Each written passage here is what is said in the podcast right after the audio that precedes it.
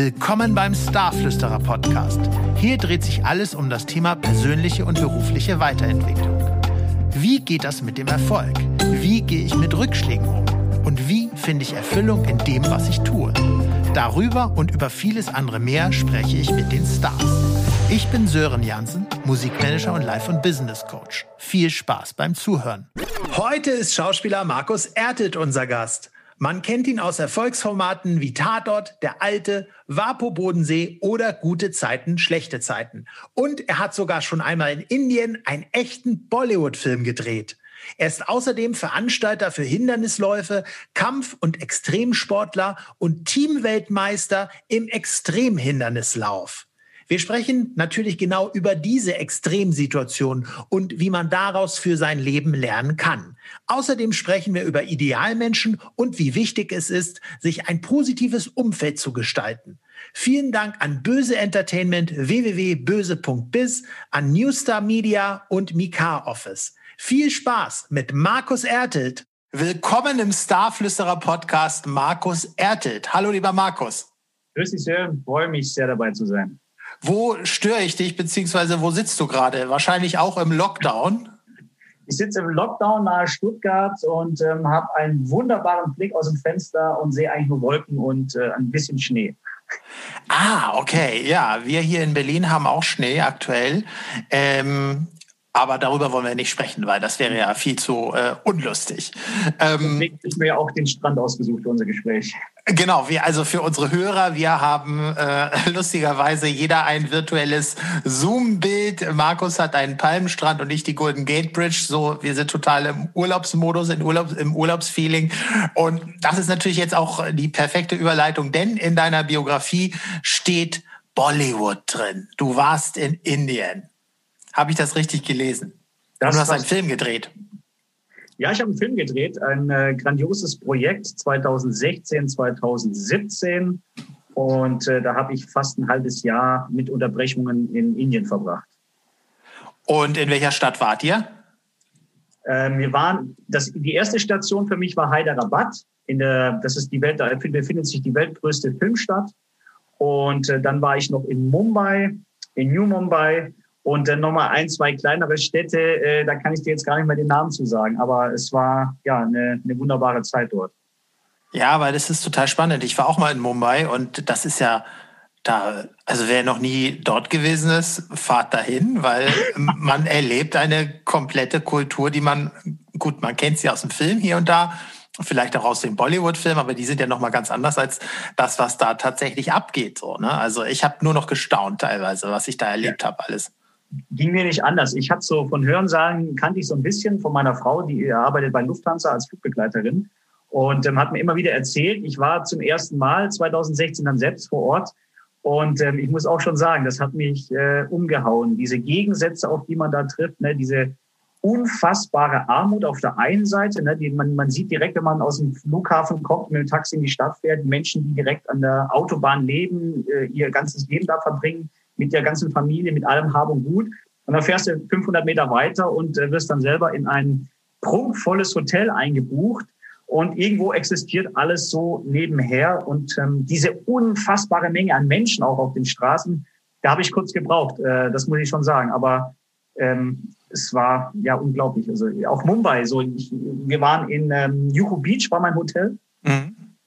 Äh, da war es nicht weit zum Strand. Da habe ich auch immer mal wieder äh, vorbeigeschaut und ja, auf dem Weg dahin läuft man dann durch, äh, durch einen Markt. Ähm, ja, es ist halt anders als bei uns der Wochenmarkt äh, in der Hitze. Das war schon krass, ja, es war wirklich krass. Ja, total spannend. Ähm, und wie kam es dazu, dass ähm, Bollywood bei dir an der Tür geklopft hat oder wie kann man das verstehen? Das war ein, ein, ja, eine Verkettung von wunderbaren Zufällen. Ich habe 2008 was für Action-Konzept gemacht. Das ist die Produktionsfirma von Alarm für Cobra 11. Ja. Und ähm, die hatten einen Serienableger davon. Ähm, äh, muss ich gerade überlegen, wie die Serie hieß. Na, wenn es mir noch einfällt, sage ich es noch. Okay. Auf jeden Fall gab es da ähm, mehrere Kampfszenen. Ich war gebucht als Schauspieler für den, so eine Art Cage Fighter. Und ähm, der Stunt Coordinator, mit dem wir das äh, einstudiert hatten, hat seinen Fokus primär auf Indien gelegt. Also er ist dort, wird er regelmäßig gebucht als Stunt-Coordinator für diese Filme, weil da passiert gerade sehr, sehr viel im Bereich Action in, in Bollywood. Und ähm, da hat er sich schon einen ziemlich guten Namen gemacht. Und dann lag ein Projekt auf dem Tisch, ähm, Shibai, so heißt auch der Film. Da hatten sie einen gesucht, einen Europäer, einen Amerikaner. Das, die Umschreibung war eigentlich auf, hätte auf jeden zutreffen können, der ja. irgendwo mitteleuropäisch aussieht oder genau. amerikanisch aussieht. Ähm, der sollte aber die Eigenschaft mitbringen, dass auf der einen Seite sehr nett wirken kann und auf der anderen Seite aber auch ein echt, wenn Entschuldigung, wenn ich das so sage, ein fieses Arschloch spielen kann ja. und gleichzeitig eben auch viele Fight Skills mitbringt, denn es gab sehr, sehr viele Kampfszenen. Und da hatte ich das Glück, dass ähm, da an mich gedacht wurde. Und dann lag ich da tatsächlich äh, in, in, in, in Mumbai auf der Produktionsliste, lag da auf dem Tisch und ähm, dann kam tatsächlich aus Indien eine E-Mail, die direkt an mich ging. Und ähm, ja, ich dachte erst, ja, wie so eine Spam-E-Mail. Ne? Ich habe ja, genau. in den Spam-Ordner ge äh, gelegt, habe es aber aufgemacht und dachte mir so, okay, das kommt mir irgendwie bekannt vor. Ähm, schreib doch mal zurück. Und dann hat es keine zwei Tage gedauert. Dann hatte ich das erste Skype-Telefonat mit dem Regisseur und ähm, so ging das dann sein, sein Gang. Stefan Richter äh, heißt der, der äh, Action-Regisseur aus Deutschland. Krass. Ja, super spannend. Ähm, das ist total krass, weil du bist ja Schauspieler, Stuntman, Extremsportler, wenn man äh, dich mal so betrachtet. Das sind ja, und dann Bollywood, also das ist ja bestimmt eine wirkliche Erfahrung gewesen. Das war wirklich großartig. Ich würde mich jetzt nicht als Stuntman bezeichnen, weil äh, ich muss ganz ehrlich sagen, ich habe diesen Beruf dort vor Ort erst wirklich kennengelernt, weil ich okay. sehr viel Zeit mit den Stuntleuten dort verbracht habe. Und das ist ein so ein umfangreicher Beruf, ja, also da will ich nie von mir behaupten, dass ich das bin. Ich kann sehr viele Dinge ähm, selber machen, also gerade was von Kämpfen anbelangt. Das liegt einfach daran, dass ich sehr viele Jahre Kampfsport betrieben habe, aktiv. Ja. Und auch, wie du schon gesagt hast, viel Sport treibe. Aber diese ganzen Skills, die ein Stuntman dann äh, mitbringen muss, um sich auch so nennen zu dürfen, ähm, da, gehört ja, da gehört ja wirklich unglaublich viel äh, noch dazu. Also ich würde mich nicht so weit aus dem Fenster zu lehnen und sagen, ich bin auch Stuntman. Ich habe, ich bin Schauspieler, der Stunt-Skills mitbringt, sagen wir mal so. Genau, da, da, da unterscheidest du dich auf jeden Fall von vielen deiner Kollegen, die das nicht machen, die, die sich immer dubeln lassen. Ja, ich bin ja froh. Also für alles, ja. was ich tun kann, das ist in Deutschland ja nicht unbedingt so einfach. Wir haben einfach nicht diese Actionfilme, die Bollywood dreht oder die vielleicht auch die Engländer machen oder die, die Amerikaner natürlich nach wie vor. Ja. Da bin ich hier ein bisschen auf verlorenen Posten leider. Ja. Super. Ähm, wenn wir mal so deine Bio durchlesen, da steht drin so drei Schlagworte. Denken, fühlen, handeln sind so deine Dinge, die du danach lebst du, danach richtest du dich aus. Welche Motivation verbirgt sich dahinter? Weil viele Leute, die fühlen ja beispielsweise gar nicht. Die, die denken einfach nur, fühlen ist für die überhaupt gar kein Thema und Handeln kommt dann sowieso irgendwann. Aber gibt es irgendeine Motivation, die bei dir dahinter steht, wenn man jetzt diese drei Worte mal in den Raum wirft? Ja, ich bin halt jemand, der, der von Grund aus gerne erlebt und ähm, das ganz bewusst. Äh, das war für mich auch der Einstieg, wenn ich das kurz machen darf, äh, in Klar. den Extremsport. Ähm, zu schauen, was bin ich überhaupt in der Lage zu leisten, ne? von, auch von körperlicher Seite her. Das ist ja der erste Punkt. Das ist das Erste, was vielleicht nachlässt. Und dann kommt eben der Kopf ins Spiel. Und das liebe ich beim Extremsport, dass man ab einem gewissen Punkt, ähm, dass man erstmal denkt, man kann nicht mehr, man ist fertig, man will nicht mehr, man will aufhören am liebsten und es aber dann immer noch irgendeine Möglichkeit oder irgendwas in uns gibt, dass es uns weitermachen lässt und eben nicht aufgeben lässt. Und ähm, das habe ich über den Extremsport äh, kennengelernt. Ähm, in einem Leben immer wieder an einen Punkt Zero zu kommen, wo man das Gehirn irgendwo, ich nenne es mal, ausschalten kann und dann eben weiterzumachen. Und dann erfährt man eben doch nochmal äh, vieles, vieles über sich selbst. Wie reagiere ich in einer Situation, wo man einfach denkt, die Welt geht unter, man kann nicht mehr, man ist kaputt, man will eigentlich nicht mehr. Wie reagiert man auf andere Menschen? Wie geht man mit anderen Menschen in so einer Situation um? Ähm, hat man noch Empathie für andere Menschen? Ähm, wie geht man selber damit um? Und man sucht immer, versucht dann irgendwo sich da durchzuschlängen und eine Lösung zu finden. Und ähm, das ist eigentlich auch das, was ich dann in mein normales Leben mitnehmen kann und was ich auch eigentlich schon immer gemacht habe. Das klar, der Beruf als Schauspieler bringt halt Absagen mit sich.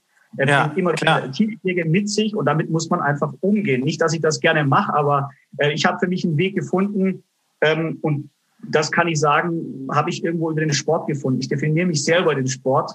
Äh, das ist ein, ein, großer Teil von mir und äh, der, der, der Sport hilft mir eigentlich dann auch über solche äh, Entscheidungen dann, wenn sie nicht positiv waren, drüber hinwegzukommen. Ja, super spannend, weil ja, ich sag mal so, das Bedürfnis nach körperlicher Aktivität, das ist ja von den Motivationsforschern ähm, her herausgefunden, äh, liegt das ja in, tatsächlich in unserer DNA. Und das heißt, entweder du hast, hast da ganz viel von drin liegen, ganz wenig oder irgendwo im Durchschnitt. Aber trotzdem kann jeder richtig viel Gas geben und Sport treiben, wenn es drauf ankommt.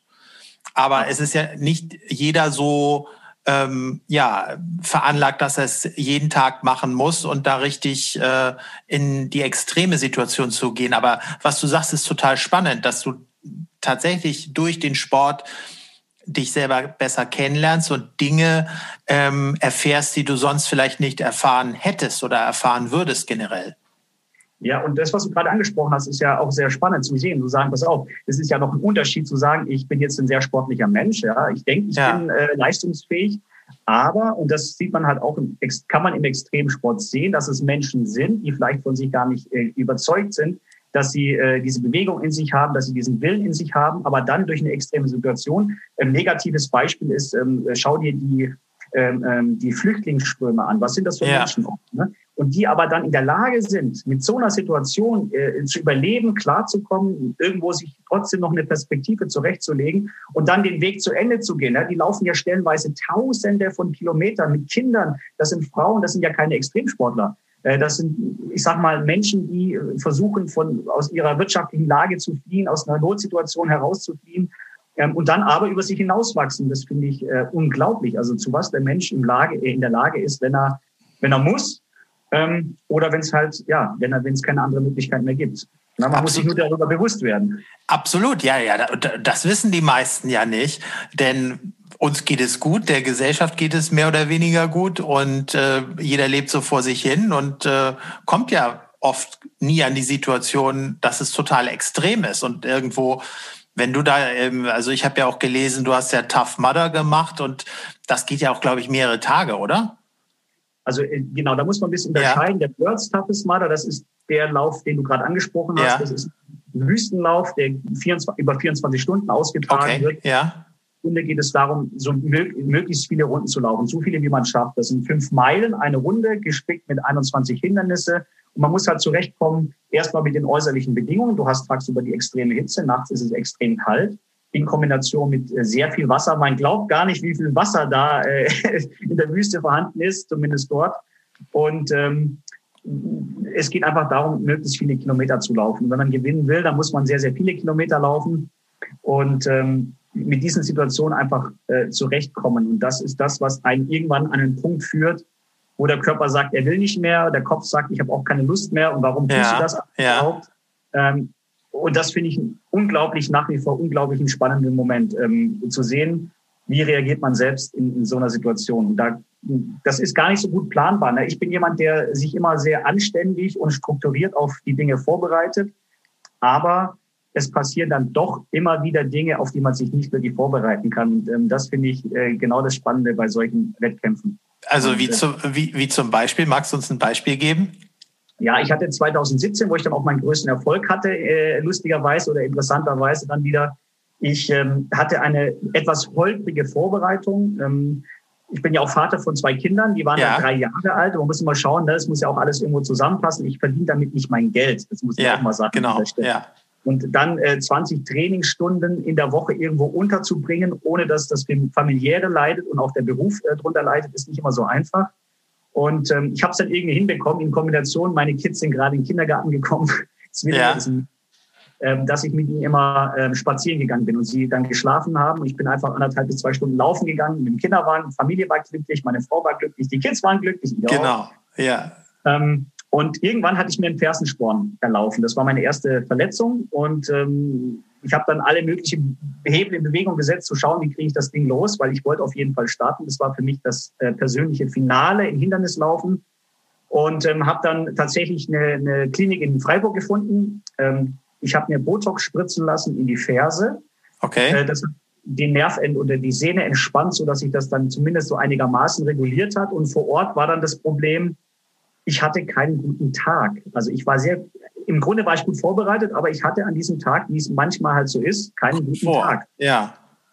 Und das ist natürlich bei so einer Geschichte 24 Stunden, wenn du auf einmal dein Kopf sich anschellt und du denkst, du hast keinen guten Tag, ne, dann kann sich das mhm. ganz, ganz schnell in die Richtung auch entwickeln. Ähm, ich bin mit einem Partner zusammengelaufen, wir haben das zusammen gemacht, im Zweiergespann. Und ich habe das relativ schnell gemerkt, weil äh, mein Körper hat sich gegen Essen gewehrt, also gegen, gegen irgendeine Form von Nahrungsaufnahme. Ja. Das habe ich schon nach drei, vier Stunden gemerkt, dass ich gemerkt habe, ich, ich kann im Grunde nichts essen, weil mein Körper es nicht will. Ähm, ich habe es versucht, das erstmal so irgendwie abzutun, zu sagen, pass auf, nächste Runde kannst du was essen, äh, du kriegst es schon irgendwie hin. Aber im Hinterkopf war mir auch klar, wenn du das jetzt noch mal eine Stunde nicht machst, dann wird all das, was du dir da äh, in der Vorbereitung gesetzt hast, einfach mal kaputt gehen, weil wenn du nichts isst, ist die Energie weg. Punkt. So einfach ist es. Und, Absolut, ähm, ja. Das hat natürlich ziemlich, äh, das hat mich echt Nerven gekostet. Und nach sechs Stunden habe ich dann auch zu meinem Teamkameraden gesagt, äh, der heißt Felix, dieser Felix, pass auf, ähm, wir sind hier zu zweit angetreten, um das zusammen zu machen, aber es sieht so aus, ich äh, komme heute nicht in den Wettkampf, ich kann nicht essen, ich schaff's einfach nicht, äh, es tut mir wirklich leid, mach du deinen Wettkampf. Also ähm, okay. Und dann hat er genau das gemacht, wofür ich eigentlich immer stehe oder auch für meine äh, äh, Sportskameraden. Er hat mir tatsächlich eine Ohrfeige gegeben, aber eine ordentliche. Wirklich? Ja, er hat mir richtig eine geklatscht. Eine echte Ohrfe Ohrfeige, ja? Aber eine richtige, ja. Er und hat dann? Nur angeguckt, hat mir eine geklatscht und hat gesagt, Markus, Überleg mal, was du hier alles äh, investiert hast, was du in Kauf genommen hast, wie viele Stunden du dafür trainiert hast. Du bist jetzt hier in der Wüste, das ist ein Privileg, das sehe ich auch so, ne? das kostet viel Geld. Ähm, wir haben Sponsoren dafür gefunden, wir stehen da in der Verantwortung. ja, absolut. Ja. Ähm, wenn du aufhörst, höre ich auch auf. Und, und, dann musstest du, und dann hat er dich quasi gezwungen, weiterzumachen, richtig? Ja, dann habe ich mir überlegt, ist, was mache ich denn jetzt? Ja, ich, ich meine, da sage ich, er hat recht. Ne? Was, was soll das? Ich meine, ich, ich kann noch laufen, meine zwei Füße bewegen sich noch. Ich bin noch eigentlich einigermaßen frisch. Was soll das jetzt? Ähm, lauf halt so lange weiter, wie es geht. Und dann habe ich angefangen, mir eine Strategie zu überlegen. Ich habe einfach ähm, zwei KitKat genommen, so das war der Anfang, habe es in meinen Mundwinkel geschoben am Block und mit einem Schluck Wasser am Block runtergeschluckt. Und da ich die, okay, äh, das geht, machen wir weiter so. Das habe ich dann auch zwölf Stunden tatsächlich so durchgezogen. Ich habe jede Runde einfach äh, KitKat, Twix, alles, was ich gefunden habe am Block, einfach versucht runterzuschlucken.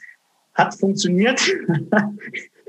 Wahnsinn. ähm, ja, also man hat dann immer wieder so seine Tiefpunkte, aber das fand ich ein super Moment, einfach zu sehen, dass äh, wenn man wenn man es wirklich will oder auch sich zusammenreißt, es gibt eine Möglichkeit, Hindernisse aus, aus dem Weg zu räumen. Es war zwar jetzt, ich sag mal, aus gesundheitlicher Sicht oder auch für meinen Magen nicht das, das Beste, aber für den Kopf her unglaublich, ähm, weil wir haben am Ende auch noch gewonnen. Also es ach so, war, sogar. Also äh, wie, wie, ach so, dann äh, wurdet ihr trotz äh, deiner Verfassung doch noch so gut, dass ihr weitermachen konntet bis und dann noch besser wart als der Rest? Ja, also wir, ich muss dazu sagen, wir hatten am Anfang auch gut losgelegt. Dann war nach sechs Stunden der Moment eben, wo ich das mit dem, mit dem, mit dem, wo ich mit meinem äh, Trainingskameraden gesprochen hatte und mit den ja. Tricks angefangen hatte. Dann habe ich, da habe ich mich wirklich gefangen. Das war so ein Moment, wo ich gedacht habe, okay, er hat ja recht, äh, versucht deinen Kopf wieder auszuschalten, nicht zu viel nachzudenken. Und ähm, es funktioniert, es funktioniert. Das habe ich mir natürlich auch immer wieder eingeredet. Ja, es ist ein Weg, um an Energie zu kommen. Und es hat auch funktioniert. Ähm, nach 12, 13 Stunden Laufen haben wir das erste Mal auf die äh, Ergebnisliste geguckt, wo stehen wir überhaupt. Das war unser Ziel, ja, vorher ja. nicht zu gucken. Gut, und dann ja. haben wir festgestellt, wir stehen auf Platz drei. Und da war klar, dass wir eine Chance haben, aufs Podest wow. zu kommen. Wow, cool. Und äh, wir wussten, dass der Abstand zu Team 2 ungefähr eine halbe Stunde war, was jetzt in, in, innerhalb von sagen wir, 25 Stunden nicht so viel ist. Nee. Da kann viel passieren. Und ich weiß noch ganz genau, nach 16 Stunden war es, da hat man auch wieder so ein Tief, man hat immer Tiefpunkte, das ist einfach so. Ähm, das größte Problem dort ist, dass man immer friert. Ähm, sobald die Sonne weggeht, in der man Wüste. immer ist, ja, man friert. Ihr, ihr, ihr wart in äh, Nevada, in Amerika, in der Wüste, oder wo wart ihr? Im November, genau. Ja, oh, oh, sehr kalt, ja. Da wird es halt mal 5, 6 Grad kalt, was jetzt sich nicht so kalt anhört, aber wenn es halt tagsüber 32, 33 hatte, und man ausgelaugt ist vom Laufen, das fängt halt nach fünf, sechs Stunden an. Und äh, wie gesagt, wir sind dann zwölf Stunden gelaufen, dann zieht man sich einen Neoprenanzug an. Ähm, das hilft am Anfang sehr, dann ist eine Zeit lang wieder zu warm, aber auch da kommt der Anpassungsprozess und dann friert man einfach zehn, zwölf Stunden, man friert die ganze Zeit. Und damit muss man sich auch auseinandersetzen, dass man immer irgendwie denkt, was kann ich denn tun, dass mir wieder warm wird, was einen auch wieder ein bisschen ablenkt von dem Laufen her. Aber das ist die größte Beschäftigung, sich immer zu überlegen, was kann ich noch tun, dass mir wieder warm wird. Ähm, und nach 16 Stunden haben wir am Horizont, das ist alles dunkel dort gewesen, zwar ausgeleuchtet, aber es war schon sehr dunkel und da lief eine rote Hose an einer erleuchteten Stelle vorbei und das waren die führenden Amerikaner, die waren sehr auffällig. Ähm, und das hat dann, das hat dann so richtigen Energieboost gegeben, weil wir Super, wussten, ja wenn wir die überholen, dann sind wir die Führenden. Dann ähm, war ziemlich cool. Ja, ah, das ist alles spannend, was du sagst, weil ähm, Du hast da ja ganz viele Situationen gehabt, wo es irgendwie nicht weitergeht und dann durch die ähm, Keksriegel im Mund, die du eigentlich gar nicht geplant hattest, hast, musstest du ja kreativ werden, um dich so zu pimpen, dass du weitermachen kannst. Also in der Not irgendwo kreativ werden, finde ich total spannend. Und was ich auch spannend finde, ist, dass ähm, ja du durch deinen Kollegen, der dir äh, eine Ohrfeige gegeben hat, quasi von extern, von außen ja, dich neu hast ausrichten lassen. Weil er hätte auch sagen können, ja gut, geh nach Hause, ich mache weiter. Werde ich eben alleinig der Gewinner. Hätte er auch machen können.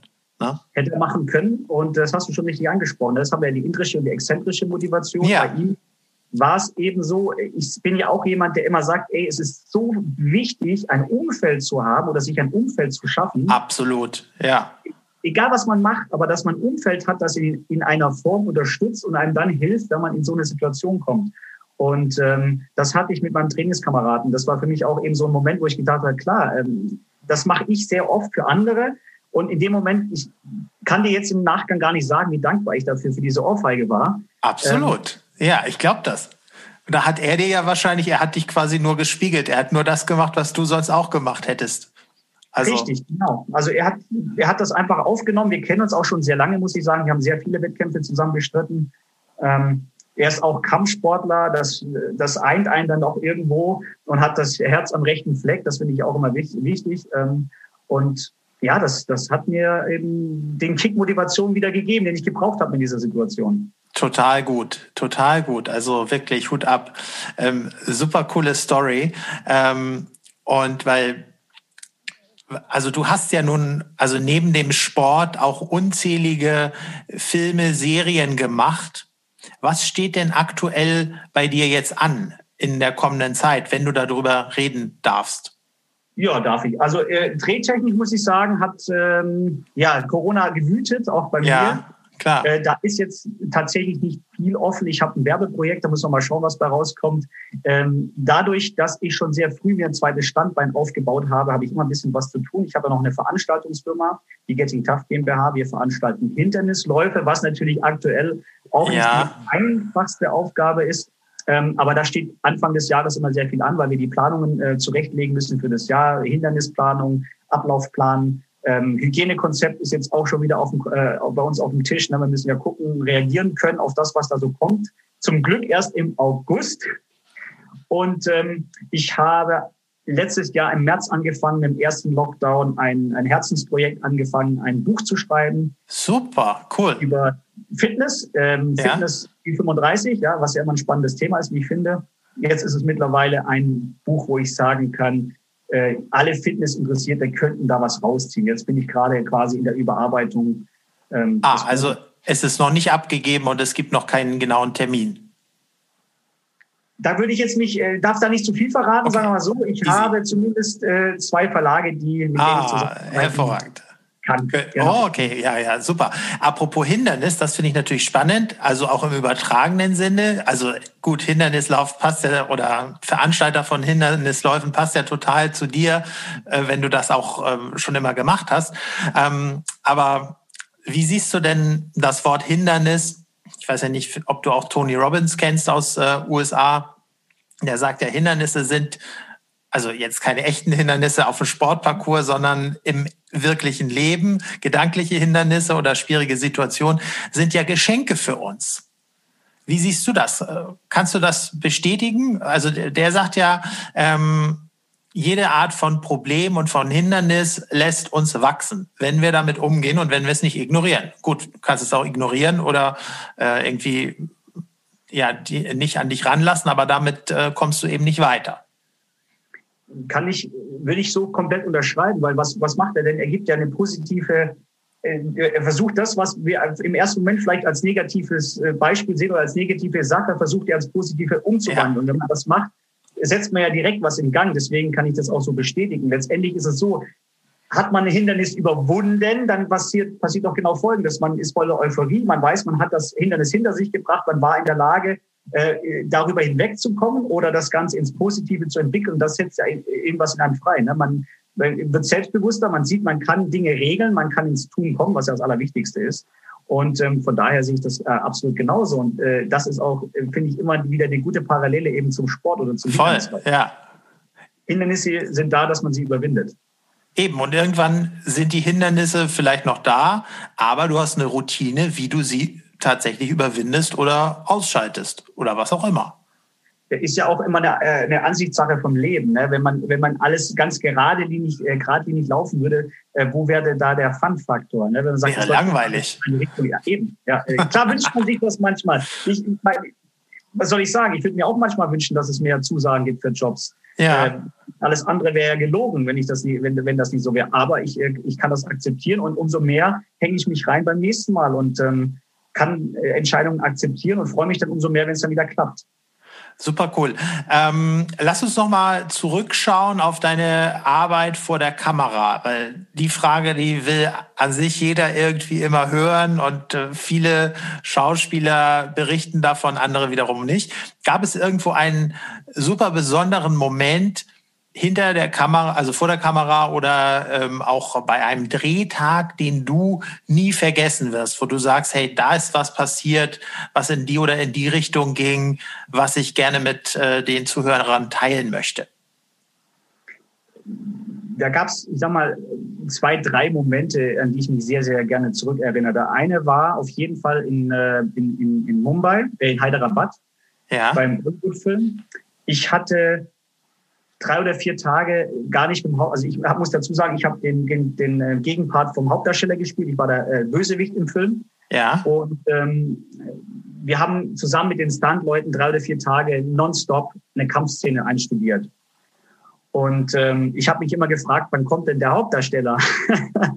wann kommt denn der Hauptdarsteller? Äh, ich gehe mal davon aus, dass der das auch können muss, weil letztendlich war es nur eine Szene zwischen ihm und mir. So eine Art okay. Endkampf. Ja. Und ähm, wir hatten einen wirklich klasse Stunt-Coordinator zusätzlich noch, der sich nur um die Fights gekümmert hatte aus Deutschland, der Tolga.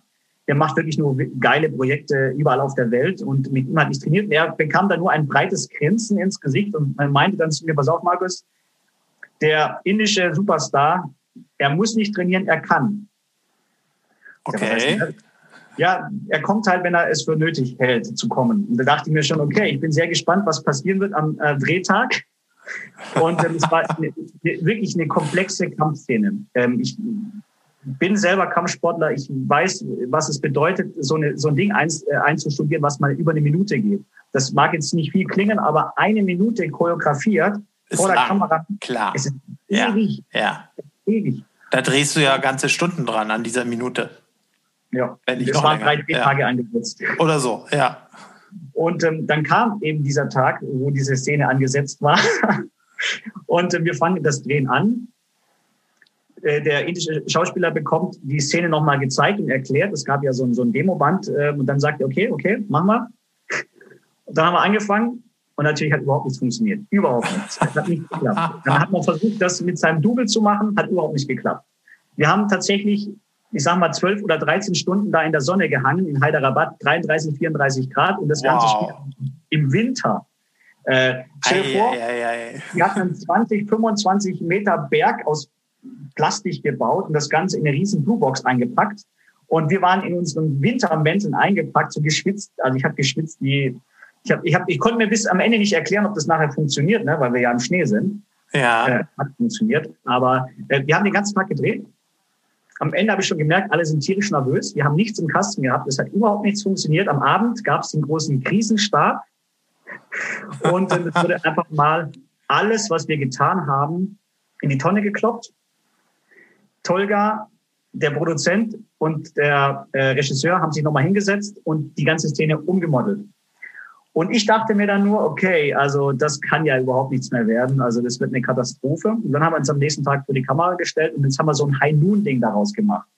Ja. Und ähm, es war unglaublich, was der Darsteller dann aus dieser Situation gemacht hat. Ne? Also wo ich einmal erstmal gedacht habe, ich habe nie mehr so viel Respekt vor ihm, weil er einfach seine Arbeit nicht ernst genommen hat. Mhm. Ähm, hat er es geschafft, was ich einfach nicht mehr für möglich gehalten habe, aus dieser Situation was Großartiges zu machen. Und ich dann auch in diesen, diesen zwölf Stunden, die wir da standen, ich war so fertig am Abend und ich war so äh, das Gefühl, in der Rolle zu sein und mit ihm zu spielen, das war einfach ein, richtig toller, magischer Moment für mich, ähm, den ich auch da oben abgespeichert habe. Aus, ja, aus so einer ja, Situation ja. sowas draus zu machen, ähm, war, war ein toller Moment, auch wenn die, die Gegebenheiten natürlich erstmal nicht so geil waren. ah, äh, super spannend, ja, was man so alles erlebt, nicht? Gerade wenn, wenn da irgendwie ein Superstar kommt und äh, ja, aber meistens ist es ja so, dass die dann schon funktionieren. Also habe ja. ich jedenfalls erlebt, aber es ist ja auch komplett normal, dass nicht jeder funktioniert, als wenn er eine Maschine wäre, ist ja völlig klar. Ne? Ja, ja. Wobei ja. man einfach sagen muss, die Arbeitseinstellung war, äh, ich sag mal, für so einen Film, ja, das ist, da, da, da stehen ja, ich sag mal, hunderte von Menschen sind damit mhm. dran beteiligt. Ne? Und dann ist es, finde ich, eigentlich schade, wenn man dann so eine Arbeitseinstellung mit äh, ans Set bringt. Aber gut, äh, er hat sich den, den, den Ruf erarbeitet. Er war auch der Produzent mit und von daher ist es ja dann sein, Gut. sein Baby gewesen. Ist ja definitiv dann seine Verantwortung, auf jeden Fall. Ja, super. Vielen Dank für diese ganzen Informationen. Ja? Eine Sache vielleicht noch, was ich auch sehr lustig finde, auch für mich, es war ein Casting, das ich für mich in Erinnerung habe. Ähm, und ähm, manche mögen drüber schmunzeln, aber es war ein Casting für ähm, gute Zeiten, schlechte Zeiten. Ja. 2017, Ende des Jahres. Und ähm, ich hatte, wir haben unser Hauptrennen, also ich bin ja Organisator von Hindernisläufen, wir haben unser Hauptrennen im Dezember. Mhm. Und ähm, das ist, das kann man sich nicht vorstellen, aber diese Auf, äh, Aufbauphase, wo wir diese Hindernisse aufbauen und diese letzten zwei Wochen vor dem Rennen, die sind für den Veranstalter und für uns echt mörderisch. Also da ist äh, jeder Hindernislauf äh, Pillepalle dagegen, weil man äh, mit so viel zu tun hat und äh, man muss so, sich um so viel kümmern, weil wir sind auch ein kleines Team, dass ich am Ende dieser zwei Wochen echt immer ziemlich kaputt bin und ausgemergelt bin. Und dieses Casting, diese Endrunde war genau ein Tag nach diesem Wettkampf. Okay. Und, äh, ich habe es irgendwie geschafft, dass ich da nach Berlin gefahren bin. Also ich habe mich dann nach den Aufbauarbeiten noch schnell ins Auto gesetzt, bin nach Berlin geeiert ähm, ich, ich war in der Endauswahl für eine Hauptrolle und dachte mir nur, oh, scheiße, jetzt hast du die ganze, alles, was du äh, dafür getan hast, dass du endlich mal da bist für eine Endauswahl und jetzt äh, hast du es dir verbaut, weil du zwei Wochen lang eben mit einem anderen Unternehmen unterwegs warst. Klar, ja. Siehst auch noch aus, wie, hm, wie man eben aussieht. Bin da hingekommen und hatte gefühlt äh, das beste Casting ever. Wirklich?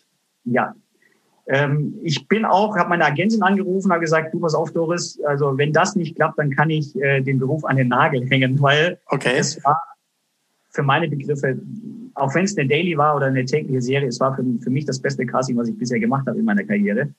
Und ähm, ich habe ich hab dann kurz drauf die Absage bekommen für die, für die Rolle. Okay. Was mich auch echt hart getroffen hat, weil ich ja gesagt habe, ich hänge den Job an den Nagel. Hast du aber, aber nicht gemacht. Na, nein, zum Glück. Ne? Ich liebe lieb zu sehr. Ähm, mit der Ansage aber dann, weil man bekommt ja oft einfach nur zu sagen, er tut uns leid, hat leider diesmal nicht geklappt, hat uns gut gefallen, wir melden uns. So in der Art. Genau, das ist ja. äh, Standard, verstehe ich auch, weil es einfach auch äh, schwierig, jedem immer genau zu erklären, woran es denn lag. Und oft sind es ja einfach nur Typfragen. Und in dem Fall habe ich aber von der Produzentin noch eine sehr, sehr nette E-Mail bekommen, kurz darauf. Und dann wurde mir einfach nochmal erklärt, ja, also na, es war so eine 50-50-Entscheidung eine Typfrage, aber wenn was passt, melden wir uns. Damit konnte ich leben, dachte mir aber auch, diesen Satz, wir melden uns, kannst du in die Tonne kloppen, weil das machen Haben wir schon oft gehört, ne? Kennt man irgendwoher. aber es hat keine drei Wochen gedauert. Dann kam äh, eine Anfrage von, von GZSZ und ich habe eine echt tolle Rolle bekommen, ähm, die zwar nicht in dem Hauptcast war, aber ich hatte vier Mon wunderbare Monate dann in Berlin 2018 mit einer wirklich tollen Rolle und das äh, fand ich äh, richtig schön, ja. Ja, siehst du, deswegen da äh, sollte man auch immer positiv bleiben, auch wenn genau dieser Satz kommt, wir melden uns. Von daher total, total schön. Vielen, vielen Dank. Ja, wir sind auch schon ähm, fast am Ende äh, von unserem Interview angelangt. Und vielen Dank erstmal für deine Zeit.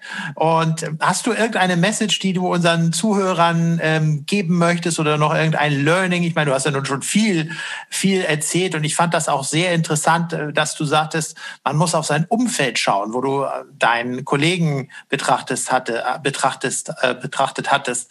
Ähm, denn ich finde ja immer, Idealmenschen, so nenne ich die immer, sind super wichtig. Denn wenn du die nicht hast, dann ja, stimmt irgendwas nicht in deinem System.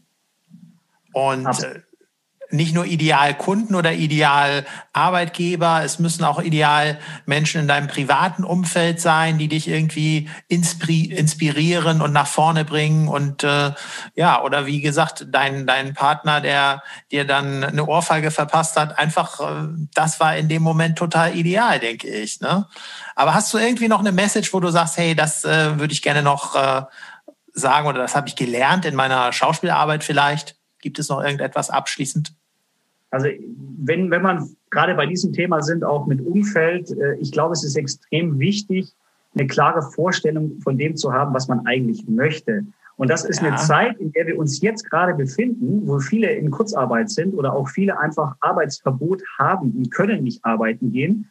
Ähm, diese Zeit zu nutzen, um darüber nachzudenken, was, was will ich eigentlich? Also was ist mein Ziel? Ähm, das muss ja nicht gleich die Welt, äh, ein Ziel sein, dass man die Welt verändert, aber was habe ich mir so immer aufgeschoben? In meinem Hinterkopf gibt es vielleicht eine Reise, gibt es einen Wettkampf, gibt es irgendwas Berufliches oder ein Hobby, was ich mich nicht getraut habe, bisher anzufangen, dann das mal aufzuschreiben und dann zu überlegen, warum habe ich es nicht gemacht? Also was hindert mich daran, das, was ich wirklich will, zu tun? Und ich finde, das ist jetzt aktuell die beste Zeit, genau so was zu tun und ein Erfolgsjournal zu schreiben. So banal das klingt. Ah, ja. Das hilft einem, das hilft auch mir. Das habe ich irgendwann mal angefangen. Ich dachte auch immer, alles Kindergarten braucht man nicht. Äh, wer braucht schon ein Tagebuch? Ich, ich spreche jetzt nicht von einem Tagebuch, dass man jetzt reinschreibt, dass ich heute Morgen aufgestanden bin, die Blumen gegossen habe, genau. sondern ja das, was man denkt, was man möchte, man kann es ja oft nicht direkt formulieren, aber je öfter ich was aufschreibe, was mir durch den Kopf geht, irgendwann hast du es. Und ähm, ja, da äh, du gravierst es sozusagen selbst in dein Unterbewusstsein rein. Und irgendwann ja. kommt es dann oder ähm, ja, die Möglichkeiten sind viel einfacher, ähm, gewisse Dinge umzusetzen zu einem späteren Zeitpunkt. Genau. Super schön, ja. Ja. Das ist. Ne? Und das Wichtige ist natürlich, ne, du bist äh, dein Umfeld, es hilft dir nichts, wenn du Träume hast und Ziele hast und alle sagen immer um dich herum, nee, Markus, lass das mal. Äh, nee, warum? Und äh, das sind ja immer Menschen, die selber keine Ziele haben oder sich nichts trauen. Man soll sich jetzt nicht gleich von seinem Freundeskreis verabschieden oder von seinen Familienmitgliedern, aber es hilft einem schon, sich mit Menschen zu umgeben, die ähnlich denken oder aber die schon genau das erreicht haben, was man selber erreichen möchte. Ne?